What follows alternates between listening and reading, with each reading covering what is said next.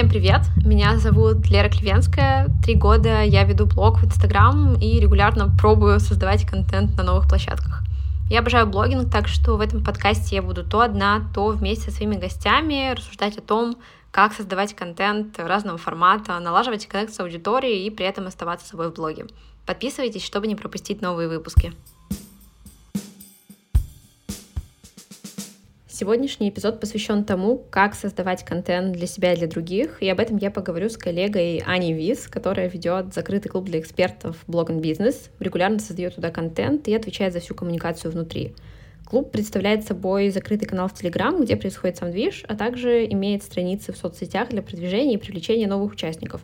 Подробнее по всем пусть расскажет сама Аня, так что передаю ей слово. Всем привет! Меня зовут Аня, в простонародье Аня Вис. Я контент-креатор, блогер и, собственно, эксперт в области создания контента, причем не только для себя, но и для других. Стоит, наверное, сказать, что проектов, в которых я ручками работала и создавала контент, генерировала идеи и все такое прочее, не так много, но я считаю, что опыта у меня достаточно, потому что проект, в котором я работаю сейчас и для которого создаю контент сейчас на разные площадки, существует уже больше года, и, собственно, я в нем работаю больше года. Тебя же буквально взяли в начале создания, такие, так, это будет делать Аня. Если что, я просто работала на тот момент в том проекте, и помню, как он создавался, как создавался этот клуб, и как туда привели Аню. Да, мы с Лерой были в одной команде, и вот автор клуба, Нина, она задумалась об этой идее, чтобы создать комьюнити, закрытое комьюнити экспертов, предпринимателей, фрилансеров, вот, и я прям помню этот день, это было в феврале, она мне написала, у меня был канал еще на тот момент в Телеграме, где я собирала разные идеи для рилсов, для сторис, разбирала чужие сторителлинги, короче, всякие экспертные штучки, подкасты тоже записывала. Вот, и Нина мне написала в феврале в прошлом году и говорит, типа, вот, я хочу создать клуб и хочу, чтобы ты его вела. Я такая, о, давай. И вот, короче, получается так, что я с самого начала создания этого проекта работаю над ним, то есть и для него самого контент создаю, и для его продвижения тоже. А у тебя до этого, получается, на ведении, вот на таком проектов не было, только свой Телеграм, ну, там, Инста, еще что-то такое, только свое. Да, я никогда не позиционировала себя как человека, который работает ручками, то есть как специалиста, то есть я могла...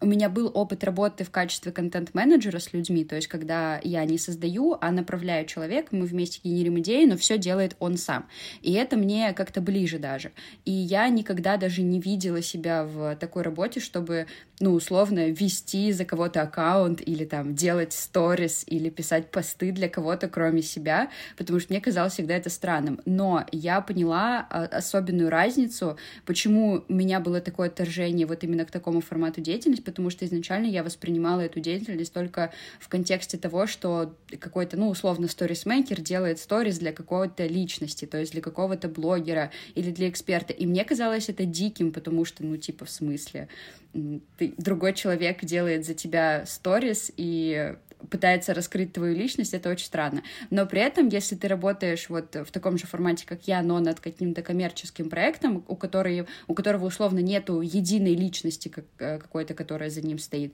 то это все вообще намного проще становится. Так, расскажи, что ты делаешь в проекте в целом? Я занимаюсь полным ведением Инстаграма, ну, за исключением таргета, да, вот, и я веду канал клуба в Телеграме, то есть весь контент для клуба я создаю, весь контент для Инстаграма. В клубе у нас очень много разных форматов контента, это и статьи, и подкасты, и лекции, и эфиры, и какие-то просто текстовые посты, и карточки, просто все, что есть вообще в целом мире контента, можно собрать и сказать, что вот это наш клуб. Вот, ну, понятное дело, что я не всегда веду лекции или не всегда веду эфиры, но так или иначе я при них присутствую, веду переговоры со спикерами, иногда сама о чем-то вещаю, иногда сама записываю подкасты, ну, короче, это все очень опционально. Вот, и для Инстаграма, собственно, почти весь контент, который можно создавать в Инстаграм, он создается, за исключением, наверное, прямых эфиров. И сколько у тебя примерно уходит на это времени? Очень странный вопрос, потому что у меня нет графика, я живу без графика, у меня есть, ну, единственное, что у меня есть, это я знаю, что у меня на неделе должен быть выходной. Все, mm-hmm. когда он будет, я не знаю, но я знаю точно, что он будет. И у меня нету как такового графика, то есть нету такого, что условно с понедельника по пятницу я должна делать сторис в клубе. У меня есть просто количество единиц контента, которые mm-hmm. я должна создать. То есть условно это там 5 сторис на неделе. Ой, не 5 сторис, 5 сторис на неделе. Нормально, неплохо. 5 дней сторис на неделе, и неважно, какие это будут дни, то есть это могут... Вот, допустим, на этой неделе это среда, четверг, пятница, суббота, воскресенье, потому что понедельник, вторник я отдыхала. Вот. Что будет на следующий, я не знаю, пока не придумала. То есть это дает мне свободу в том, чтобы подстраиваться под какие-то события, которые происходят в моей жизни, и в течение которых, допустим, я не могу и не имею возможности создавать контент для других площадок, ну, для других, вернее, проектов. А сколько тебе примерно единиц контента нужно вставить? Ну не вставить, а сделать, точнее. Ну, то есть ты такая, так, у меня на этой неделе... И как вообще происходит вот эта вот работа недельная? Короче, я расскажу, как это было изначально. Изначально, когда вот только начинал работать клуб, я никогда не работала в таком формате, и мне, понятное дело, было страшно, что там будет что-то недостаточно или будет недостаточно полезно, экспертно, информативно, и все будут вообще недовольны. Ну и понятное дело, что хотелось выдать максимум. И я помню первый день работы в клубе, когда в первый день вышло около 30 постов. Я сейчас пересматриваю телеграм-канал, вот, ну, я иногда, короче, правлю посты просто, там же хэштеги вставляю, и я вот отлистала как-то раз на 15 марта 2022 года и охуела просто. Реально, 30 штук постов вышло в течение нескольких часов, то есть с перерывом там в 15 минут. Я думаю, ёб твою мать, а вот, ну, чем я думала, когда я это делала?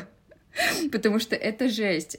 И причем несколько месяцев после начала работы клуба мы также... Я очень много публиковала контента, то есть могло выйти, ну, конечно, не 30, но штук там 7, 8, 9 постов. Это очень много на самом деле, если это не какой-то личный телеграм-канал, где типа 9 постов — это 9 предложений. При том, что, если что, обычно в таких клубах, вот что я видела, что я примерно знаю, может выходить контент даже не каждый день.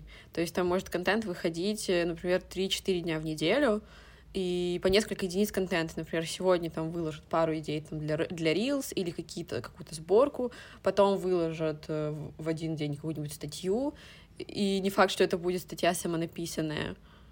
А Аня прям машина, она делает очень много контента, мне кажется, до сих пор. Я просто еще и типа там в инсте иногда поглядываю.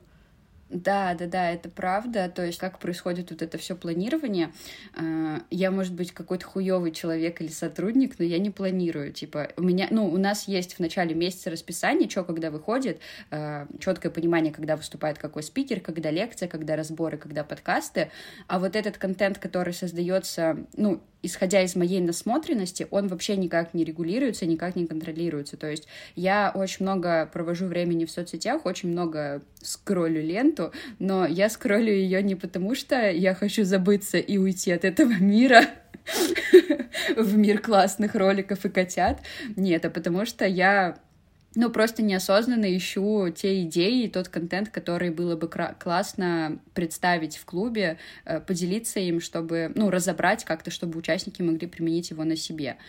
Вот, и я никогда этого не планирую, просто я просыпаюсь, делаю там свои утренние делишки, какие-то рабочие еще, и просто сажусь, смотрю, что-то скриню, сохраняю себе в избранное, пишу посты и выкладываю. То есть чаще всего создание вот таких единиц контента, которые связаны с идеями, они происходят сразу по факту, вот день в день условно. Изредка бывает такое, что я их планирую, за 2-3 дня. Иногда, когда мне нужно освободить полностью день, я заранее ищу, чтобы поставить неотложный постинг, и все. И потом, чтобы весь день был свободен. Ты говоришь, что ты очень много смотришь ленту, скроллишь, и я этот вопрос обсуждала и с клиентами несколько раз, и на мастер-майнде на своем тоже. Короче, не бывает ли у тебя такого, что ты хочешь, типа, посмотреть контент просто для себя, просто для души? А ты все равно его весь анализируешь. Это же большая проблема блогеров, кто ведет что-то, что мы начинаем через какое-то время воспринимать все как контент, и кому-то сложнее переключаться обратно, что типа не видеть в этом что-то, что можно снять и что можно рассказать. Есть ли у тебя такое, как ты это делишь? Да, очень-очень часто у меня такое бывает, когда... Вот у меня такое было, когда я искала очень много идей для Reels. Вот это был, наверное, прошлый год, весна-лето, вот этот период. Очень много выходило тогда идей для Reels в клубе. И у меня вся лента была вот в этих, ну, типа, липсинках, экспертных видосиках, которые очень легко адаптировать под себя. И в какой-то момент я, когда их смотрела, я подумала, блядь, это просто хуйня, я не хочу это смотреть никогда в жизни, уберите, просто уберите. Меня начало тошнить от таких роликов, от любых в целом роликов, где хоть как-то есть, ну, какая-то экспертиза, даже если она в очень легком формате преподнесена, я не могла ее смотреть, особенно если эта экспертиза по Reels, блядь, или по контенту, ну, короче, это... Новый звук, благодаря которому у тебя залетит все, что нужно. Я набрала 500 тысяч подписчиков за 2 секунды, читая описание, как это повторить. Ну, короче, меня это начало бесить, вот, и в какой-то момент я стала пролистывать эти ролики, и у меня лента несколько месяцев в Reels была такой, что там были мимасы, там были дневники вампира, там были котики, там были дети, которые ёбаются башкой об что-то смешное, и происходит падение какое-то. Ну, короче, есть аккаунт. Это придётся вырезать, цензура. Ладно. Короче, что-то очень смешное. Котятки, собачки, мемчики, вот это все. Вот. И у меня очень долгое время была такая лента, и мне, правда, было хорошо. То есть вот именно когда я заходила в ленту Reels через свой аккаунт, я вот смотрела контент для себя. А если я заходила в ленту через аккаунт клуба, я там уже искала какие-то идеи для клуба. То есть там лента рекомендованных выстроена так, что она более релевантна мне, как создателю контента в клубе. Вот. А на своем аккаунте там вообще полная херня была. Но потом... Кстати, у меня... У меня также, я поняла, что я, например, когда захожу через свой личный аккаунт, в котором там 100 подписчиков, и я с него вообще ничего не делаю, я с него только смотрю мемы, буквально там вся лента, она просто в мемах. И когда я захожу туда, у меня как будто бы отключается мое блогерство, и включается просто Лера, которая смотрит мемы. Хотя вот недавно было пару раз такое, что я смотрю, и у меня нет-нет, да идея какая-то придет, но в целом это не так, как когда ты смотришь... ролики, там, не знаю, через свой основной аккаунт. И еще я стала выделять время, типа, на анализированный просмотр, анализный. В общем, да. Когда я смотрю, я концентрированно ищу какие-то идеи, либо на что-то насматриваюсь, там, например, я хочу на картинку насмотреться, и я буду смотреть с упором на то, что, ага, как это снято.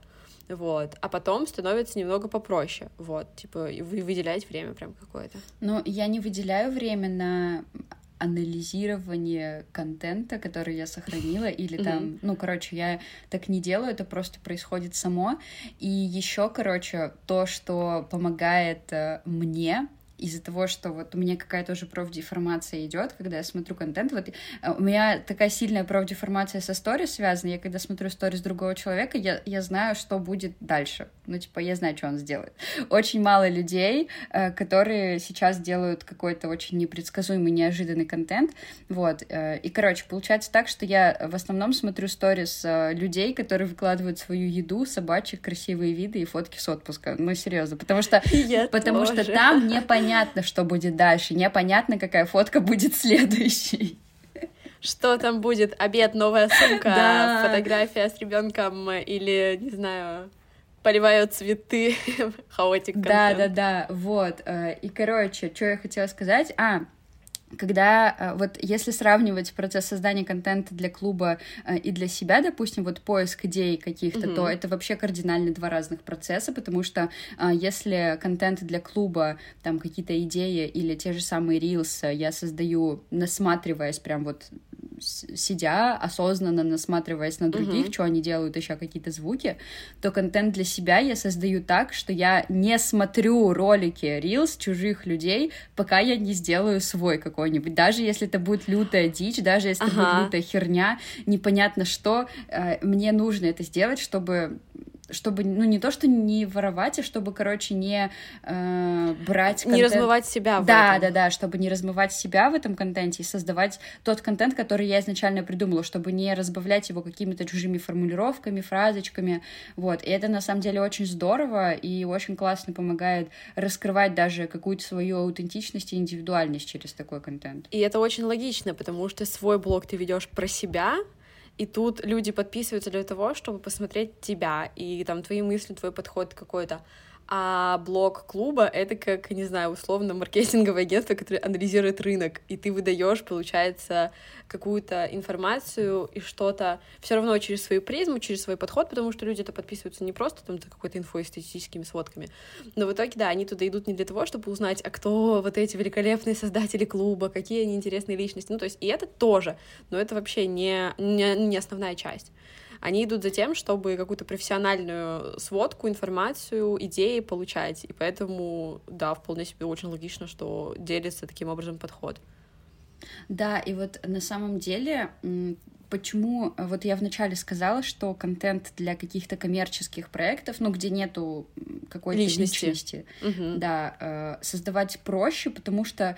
Я, когда начинаю делать сторис для клуба, мне не надо рефлектировать по поводу своего состояния, своих эмоций, делиться своими чувствами, несмотря на то, что я это делаю в своем личном профиле, и я учусь это делать открыто и искренне, все равно это делать тяжело, потому да, что конечно. Ну, ты условно раздеваешься, становишься голым на публике и такой: смотрите, вот это я, моя душа, мое сердечко, все мои боли, уязвимости и слабости. А когда ты делаешь контент для какого-то другого проекта, не связанного с твоей личностью, ты просто это убираешь и работаешь чисто мозгом. При этом ты очень умело можешь управлять эмоциями других людей, управлять вниманием других людей, но при этом не погружаясь там в какую-то глубину себя, не затрагивая какие-то чертоги своего разума и своей души, и делая контент при этом более легким, чем какой-то душный контент, который ты можешь выдать у себя в личном блоге. Это более профессионально. А вот давай как раз с этой темы немножечко перейдем к вопросу вот этого баланса и создания контента для себя и для других, когда ты не только серый кардинал и специалист, который ведет за кадром что-то, но ты еще и для себя это создаешь. Давай для контекста введем, что ты помимо контента для рабочих проектов, у тебя был свой Инстаграм, свой блог, через который ты привлекала клиентов и просто там самовыражалась, вела его. Не бывает ли у тебя такого, что ты, например, не знаю, очень клёвые креативные идеи, или у тебя было много задач по проекту, да, ты туда наделала контента, а на свой не остается сил? Во-первых, я хочу сказать, что такое, конечно же, бывает, и такое было постоянно на протяжении последних вот нескольких месяцев, когда меня в блоге не было вообще, вот. То есть был блог, который я вела, вот что-то, смесь какого-то лайв-контента и экспертного контента, вот. Ну, короче, так как я позиционировала себя как эксперт по контенту, мне для того, чтобы транслировать свою экспертизу, было достаточно просто делать охуенный контент, и все. Ну, который продает, на который люди реагируют, который показывает, что я могу управлять, скажем так, цифрами в своем блоге, я имею в виду статистику, охваты, вовлеченность и так далее. Вот, у меня это получалось, клиенты приходили люди на услуги, вот, очень большая была вовлеченность, и вот в ноябре 2022 года меня вышибло из блога. Сначала я думала, что это по приколу на неделю, ну, типа, парафлянчик, так, что полежу, почилю, вот, и потом, типа, спустя неделю вернусь, я еще тогда создавала свой проект по контенту, игру по контенту, вот, и я должна была вернуться вместе с открытием продаж на эту игру. Но, как вы понимаете, ни в блог я не вернулась, ни продаж не запустила, ни проект не сделала, короче, нихуя у меня не получилось, вот, и 3 месяца, наверное, я отсутствовала в блоге, единственное, что я делала, это периодически писала какие-то посты, выставляла фоточки, могла какие-нибудь эстетичные рилсики запульнуть, вот, и все, то есть никакого контекста у людей не было, что со мной происходит, что вообще, где я нахожусь, вообще жива ли я и все такое прочее. Вот, и недавно, получается, только на прошлой неделе вернулась в блог. Я веду его сейчас на регулярной основе, делаю контент и в свой личный профиль, и в профиль клуба, и мне хватает, да, сил на все это, это правда. Но вот это состояние очень связано с событиями, которые я проживала осенью. В общем, в ноябре я проходила игру 4 года за один одной прекрасной женщины, которая продвигает тему edutainment в России. Зовут ее Настя Нифонтова. Вот. И она создает edutainment проекты, в которых она реализует свою экспертность. Вот один проект 4 года за один я проходила, он был связан с ускорением жизни, с раскрытием своей ключевой компетенции и созданием, ну, скажем так, пространства для того, чтобы реализовывать эту ключевую компетенцию. И второй проект, который я у нее проходила, это был Merlin Источник. Это игра по основам edutainment. То есть в результате этой игры ты понимаешь и создаешь даже, очень многие ребята создали в итоге свои edutainment проекты, небольшие, но создали. Кто-то ушел со стартапом, кто-то пошел в офлайн какие-то проекты. Вот у меня, кстати, на основе Мерлина родилась идея сделать карточки для меня и Руслана. Руслан — это мой молодой человек. Карточки с вопросами для влюбленных, которые уже очень долго времени находятся вместе. Вот, то есть если бы не вот эти проекты Насти, мне кажется, я бы до этого никогда в жизни не додумалась. Вот, и, короче, почему вот этот период прохождения ее проектов и того, что я выпала из блога на несколько месяцев, взаимосвязаны, потому что, я сейчас начну говорить очень несвязанную хуйню, но, надеюсь, меня поймут. В общем, у любого проекта есть цикл трансформации. Цикл трансформации — это то время, за которое у людей, прошедших этот проект, происходят какие-то изменения в жизни, которые ощущаются на материи. То есть не просто я прошел и я там вдохновлен пошел делать, а вот именно ты начинаешь ощущать их, может быть, как-то не очень четко, не очень точно, но ты чувствуешь, что они начинают происходить. И вот в проектах Насти цикл трансформации, особенно вот в игре 4 года за один, она очень коучинговая, какая-то метафизическая, психологическая, все такое. У нее цикл трансформации там 1-1,5 года примерно. То есть примерно через 1,5 года я начну вот прям ощущать вот эти изменения, которые с мной произошли. Но начались эти изменения гораздо раньше, потому что начались они вот, перед Новым годом, наверное, в декабре, когда я поняла, что я не хочу возвращаться в блог, потому что там происходит, то, что там создаю я сейчас, создавала, уже вообще, не про меня, а как про меня сейчас, я не знаю, я не понимаю, кто я не понимаю, что я хочу от жизни, я не понимаю вообще, что мне делать, откуда, откуда мне брать клиентов, потому что клиенты и так приходили, я не понимаю, как мне их через блог теперь привлекать, потому что то, что я там транслирую, оно вообще никак не вяжется с моей реальностью. Плюс ко всему, игра была изначально на ускорение, то есть на быстрое принятие решений, на реализацию там каких-то задумок, то есть чтобы не раздумывать, не рефлексировать слишком много, просто пойти и тупо сделать. Вот. И я поняла, что я реально очень сильно ускорилась. У меня ускорилось, во-первых, мышление, и ускорились мои действия. И я не понимаю, как вот этот вот темп жизни мне было уместить в тот темп, который там был до того, как я это все вообще прошла и сделала. Вот. И, соответственно, вот поэтому я пропала, потому что я не понимала, что мне делать, как мне вообще себя показывать и что вообще со мной происходит. И, судя по всему, только вот, условно, 2 недели назад я наконец-то, не то что осознала, я почувствовала вот этот... Нагнала вот, себя. Да, я нагнала себя, я почувствовала вот этот вот внутренний зов, что все, Аня, у нас слишком много накопилось мыслей, пора бы их как-то вытряхивать из головы и показывать миру. И это все еще совпало с комментарием от новой подписчицы, она меня нашла через Reels, и она мне написала, это был лучший подкат в моей жизни, она мне написала: теперь понятно, почему я последние 2 месяца не вижу классный контент, потому что тебя 2 месяца не было в блоге. Очень обидно, потому что это моя подписчица, если что. Я посмотрела и такая... Угар. Окей. Очень грустно обсуждать со своим психологом. Ладно, нет, это не то, что меня настолько сильно задело. Я надеюсь, какой-нибудь подкаст посвящу этой теме. Сравнение, вот. Но это моя подписка. Угар. Значит, тогда меня нашла не через Рилсы, где-то через себя, наверное, где-то там, возможно, в закромах каких-то. Этот комментарий, просто я такая: боже, нет, все, мне надо возвращаться. И вот я вышла, сказав о том, что, ребят, я вышла только ради того, чтобы, только ради этого комментария, все. Если бы не он, вы меня здесь не видели еще несколько месяцев. Супер, то есть, получается, теперь ты еще и ведешь коннект, все еще контент клуба, а не коннект, господи. Контент соцсетей клуба. Свой телеграм, который мы не считаем за контент. И инстаграм. Но, как ты писала в инстаграме, у тебя это не запланировано вообще, то есть там хочешь — выйдешь, не хочешь — не выйдешь. Да, я сейчас, возможно, скажу мысль, которая толкнет людей, которые только-только хотят начинать. Я просто поняла такую вещь, что Вот есть, условно, два типа людей, которые считают, что все исключительно, весь контент построен только на маркетинге, что только на продажах, только на потребностях целевой аудитории, на исследованиях, на аналитике, на вот этом всем. И в целом в какой-то степени они правы, потому что действительно какие-то коммерческие проекты реально строятся, ну, вот на всем вот этом вот на маркетинговом исследовании, на маркетинговых инструментах. И есть второй тип людей, которые считают, что контент от блогеров, где есть, ну, не от блогеров, короче, от проектов, где есть личность, он должен строиться еще и на какой-то проявленности своей, собственно, какой-то аутентичности, на какой-то вот... Да, я вот ко вторым отношусь. Вот.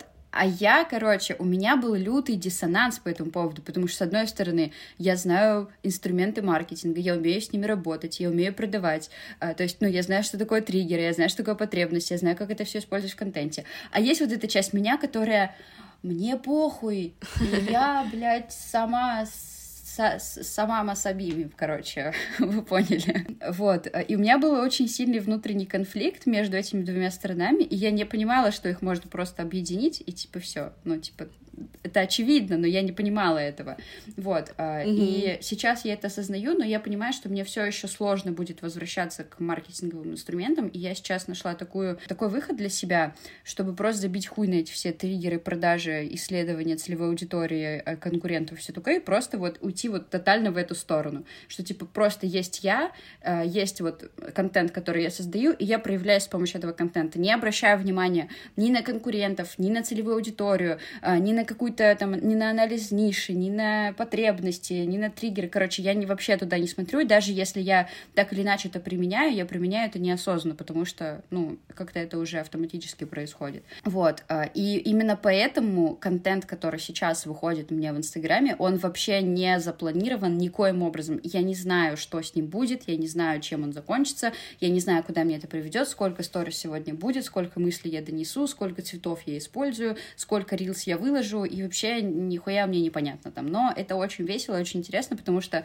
каждый раз ты не знаешь, к чему тебя приведет то, что ты будешь делать. И это реально очень весело. Ну, кстати, мне кажется, если посмотреть, я просто помню, ты недавно выкладывала сторис, такая, вообще у меня нет никаких сюжетных линий, но по факту, если посмотреть на сторисы в целом, то там будет сюжетная линия, ну, условная, да, по которой ты идешь, тема, которую ты раскрываешь, это просто как, наверное, когда ты учишься писать, ну, просто писать, типа, выделять заголовки, разделять на абзацы, и вот это да, все. Да, ты говоришь то, что ты говоришь, но по факту ты доносишь это так, что понятно людям. И вот у нас навык создания контента, он не просто «я творю», и я в каком-то эфемерном пространстве нахожусь, но людям это все равно понятно. И то, что для нас, ой, это мы делаем настолько легко и настолько вообще просто по течению, но все равно получается таким, что другим людям понятно. Но мне кажется, когда это смотрят люди неподготовленные, в плане они не знакомы с этим, у них не развит этот навык, они думают, блядь, у нас вообще никогда так не получится, потому что вот они говорят, что они вообще делают без всего, без вот этого, а получается идеально. А чё уж поделаю я? Вот, я поэтому и говорила вначале, что, возможно, эта мысль может оттолкнуть людей, которые только начинают путь свой в контенте, но, короче, что я хочу сказать... Дисклеймер, у нас навык прокачан очень сильно. Да, поэтому просто вот на самом деле вот эта тема, она будет работать еще и в начале пути, потому что когда я только начинала вести блог, это было вот как раз в феврале 2021 года, я нихуя не знала, что такое, блядь, сторителлинг, что такое сюжетные линии, какие посты надо писать, о чем надо писать, как раскрывать себя, как раскрывать экспертность, кто такая целевая аудитория, блядь. Я нихуя не понимала, что это такое, но я просто делала, как я вижу, как я чувствую, что мне хочется рассказать. Чтобы вы понимали, у меня, там, я не знаю, вот я выложила сторис первую разговорную 18 февраля 2021 года. До этого у меня были только там фоновые сторис, какие-то цветастые, вот это все. У меня, наверное, месяц до того, как я начала выкладывать сторис говорящей головой, были сторис тупо, типа, «Доброе утро», «Мой план на день», «Спокойной ночи». Вот я так вела блог на протяжении месяца. И, типа, я считала, что это нормально. О, это я. А помнишь, мне кажется, мы даже с тобой сравнивали наши сторисы, они были очень похожими. Да. Я начала, получается, на год раньше, чем ты, вести блог. И я не то чтобы не знала, что такое целевая аудитория, но я тогда не сразу начала это перекладывать, потому что у меня все равно образование с этим связано. А у меня вообще образование, если что, я врач. Вот. И я выкладывала сторисы, и я знала, что мне нужно зарабатывать, и я теперь на фрилансе. Я выкладывала просто пресс-лист. Что-то я там в конве сделаю, выложу. И я думала, боже, какая я была молодец, что я тогда не думала 300 раз перед тем, как выкладывать. Я выложу, потом мне что-то не понравится. Я каждые 3 дня, может быть, неделю обновляла все, наверное, актуальные, что у меня были. И каждый раз становилось чуть-чуть лучше. Если сейчас посмотреть, там все уродское. Но если смотреть в целом на мои действия, я думаю, как хорошо, что я вообще... я училась, что-то смотрела, выкладывала эти планы на день. И вообще не парилась. Сейчас как будто бы люди, которые хотят начать вести блог, они такие: боже, так много всего нужно знать, так много изучить, так много сделать. А я такая: 3 сторис за день. Вот эта тема, которая, знаешь, «Горе от ума», да, называлась эта пьеса, потому что реально, чем больше ты знаешь в какой-то теме, тем более ты себя ограничиваешь, потому что вот я тоже смотрю на себя и думаю: ебать, Аня, ты вообще просто пушка, блин, ты каждый день выходила в сторис, делала эти ебучие 3 кадра «Доброе утро», «План на день» и «Спокойной ночи», и все было у тебя прекрасно. Я не знаю, как мне вообще хватало мотивации это все делать, потому что этот профиль, который у меня сейчас, мой блог, он с нуля полностью. И там, на тот момент, когда я начинала вести, там было что-то 30 подписчиков, и, дай бог, 5 меня смотрели. И вот, У меня так же. И я такая: боже, смотрю на свой контент 2-летней давности, думаю, просто охуеть, какая ты молодец вообще, что ты продолжила это все делать. И потом, вот как только я записала первую говорящую сторис, я такая уже все раскрепостилась, такая думаю: я уже могу говорить даже на камеру, это вообще. Вот, и я просто начала рассказывать какие-то рандомные абсолютные истории, которые происходили с моей жизнью. И я помню вот та история, которая, наверное, положила начало тому, что я поняла, что у меня очень хорошо получается создавать контент в сторис, несмотря на то, что я нихуя не знаю. Это была история моего первого клиента, когда я еще работала специалистом по визуалу и делала визуалы людям. Вот. Потому что история была с горящей жопой, меня кинули на 5000, заплатили 350 рублей. Предоплата? Это постоплата была, если что. Нет, 350 рублей-то откуда взялись? Потому что, мы изначально договаривались на 5000, вот, я, отправила все материалы, которые мы сделали, предоплату я, конечно же, не взяла, вот, и... скинула номер, и мне, отправили вместо 5350 рублей, потом заблокировали везде и кинули в черный список вообще, где только можно. Хотя бы 350 рублей отправили, а там спасибо. Ладно, мы затронули тему, что нужно понимать, что у нас уже сформирована привычка делать контент, и какие-то вещи мы делаем автоматически.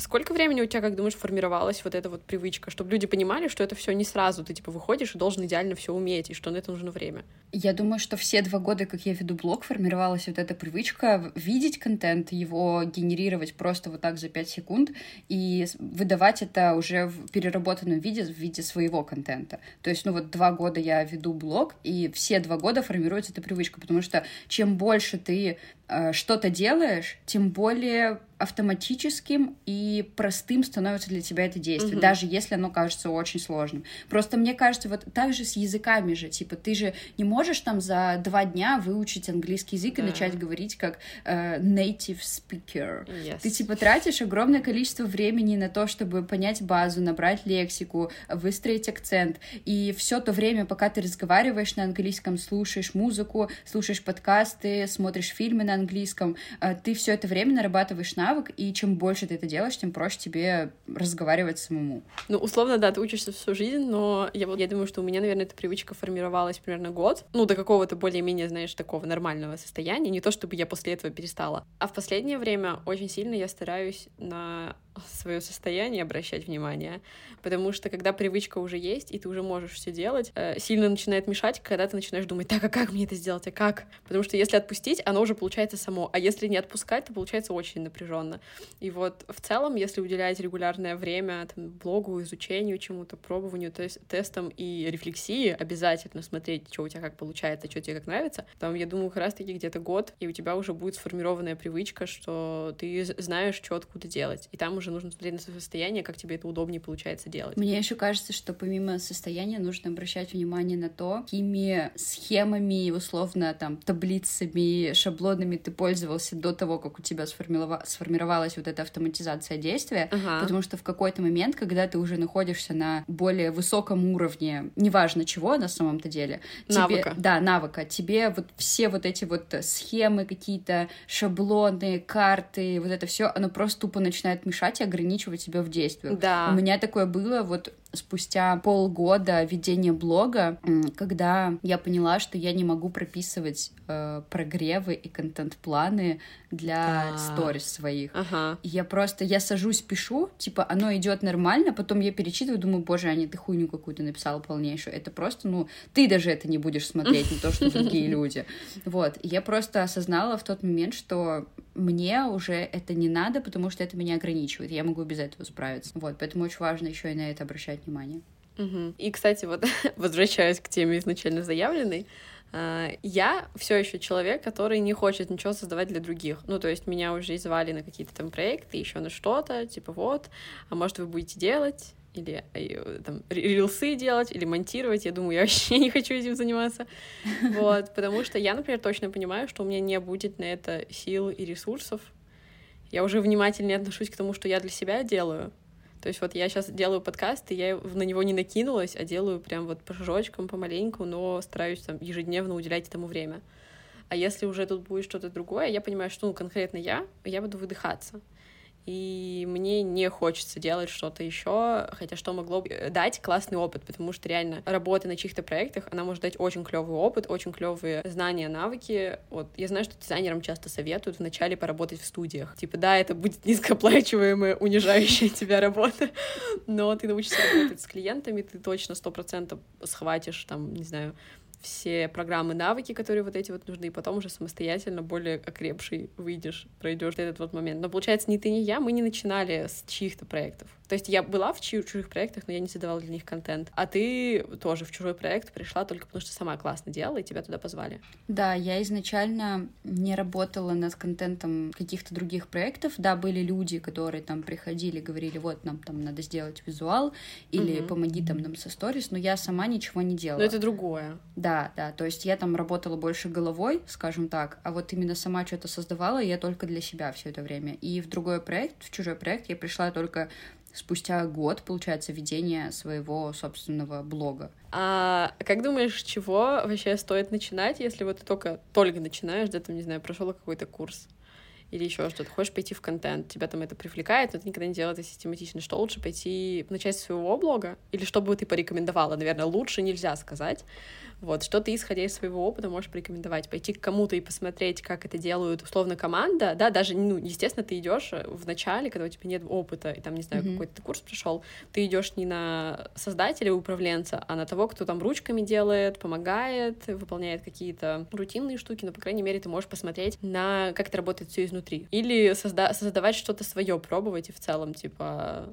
Я бы, знаешь, что сказала по этому поводу? Если человеку нужны деньги, прям жизненно необходим заработок какой-то еще либо дополнительный, либо просто он сейчас не зарабатывает, и ему нужно как-то где-то зарабатывать деньги, то я бы рекомендовала идти в команду, потому что, как минимум, это стабильный доход, даже если маленький, это все равно стабильность, на которой ты можешь обеспечить себе базовые потребности, и, обеспечив эти базовые потребности, можешь уже в дальнейшем создавать что-то свое, оказывать свои какие-то услуги и расти свой доход посредством развития своего какого-то дела.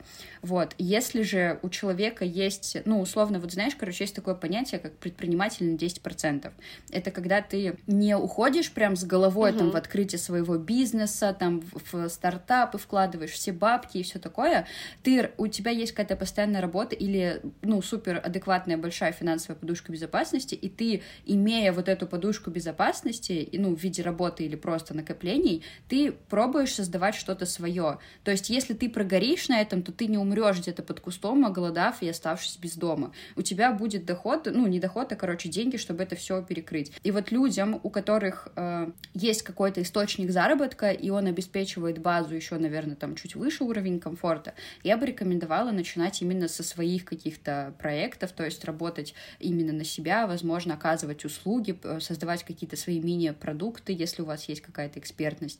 Вот, а если прям, ну, нужны исключительно деньги, то мне кажется, что это 100% нужно, ну, не нужно, короче, я рекомендую идти работать в команду и рассматривать это не как вариант найма, а вот, знаешь, как это, работать не на кого-то, а работать с кем-то, то есть, когда ты меняешь отношение, что ты работаешь не на дядю там или на тетю, а ты работаешь с этим дядей и с этой тетей, тебе становится намного комфортнее. И создаешь этот проект в том числе. Да, то есть ты, ну, как будто условно ты такой неофициальный соавтор, если можно так сказать. То есть у тебя, ты прикладываешь свою руку, свои мозги к созданию чего-то классного, чего-то большого и уникального. Вот. И попутно, ну, то есть параллельно вот этому всему можно, конечно, развивать свой блог, делиться тем, что у вас происходит, как вы работаете, при том, что, ну, причем смотреть путь человека в реальном времени всегда намного интереснее, чем смотреть на рассказ человека о пути, который был в прошлом.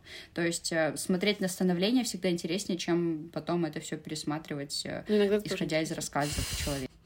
Не исключаем рассказ того, что у вас было раньше, но если вы можете рассказывать в процессе, то это прикольно. Я, кстати, вот думаю все, как начать рассказывать про подкаст, потому что я всегда боюсь, типа, о каких-то начинаниях. Ну, то есть не то, что боюсь, я просто знаю по себе, что я могу что-то сказать, а потом я такая, нет, больше не хочу этим заниматься. Слушай, мне кажется, что в этом и прикол. Я пока не разбиралась, из-за чего это бывает. Типа ты такой, да. Я делаю подкаст, потом такая, мне что-то мне не понравилось, хуйня. Я не делаю подкаст. Не делаю подкаст, потому что хуйня мне не понравилась.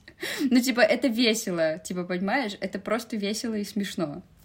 Ты напоминаешь мне главных героев аниме, которые занимаются чем-то, и потом такие, ха-ха-ха, ну это же весело. Они падают со скейтбордов, разбивают коленки, такие расстилаются на спальне, такие, ха-ха-ха, так же весело с друзьями кататься. Я правда поняла, что если в том, что ты делаешь, нету какого-то веселья, ну, типа, тебе не весело от этого, то это хуйня, не надо это делать. Давай подведем какие-то итоги из того, что мы могли сказать, мы много чего обсудили, вот.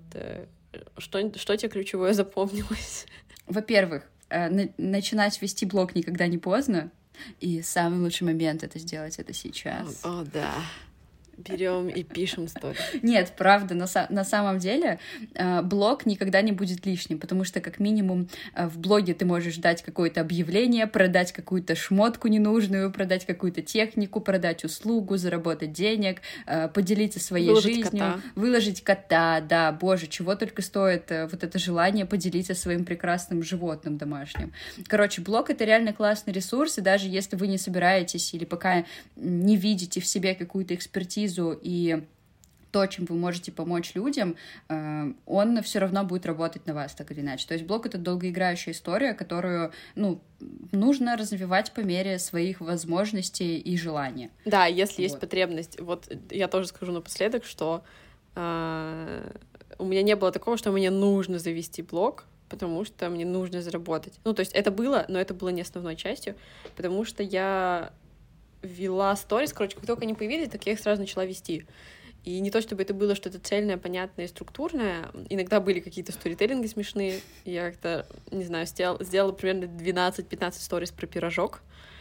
Очень вкусный. И я сама сделала. Вот. И люди реагировали. Кто-то даже написал слово «сторителлинг». Типа, это лучший сторителлинг, который я видела. Я такая, вау, что такое сторителлинг? Что это за слово? Извините. Вот, и у меня всегда была потребность что-то делать, типа, чем-то делиться. Мне нужно было... Секрет. Не то, чтобы мне нужно было получать обратную связь, но мне нужно было куда-то выливать, мне нужно было, чтобы я о чем-то куда-то рассказывала, вот. И у меня была такая потребность, от которой я пошла в создание своего блога, вот. Но если бы я понимала, что мне это интересно или это, возможно, направление, в котором я могу развиваться, в котором я могу работать, возможно, я бы пошла и в проект в чей-то, если бы я прошла сначала обучение, вот. Так что это моя рекомендация. Если вы чувствуете какую-то заинтересованность с какой-либо стороны и хотите попробовать, то в любом случае попробуйте.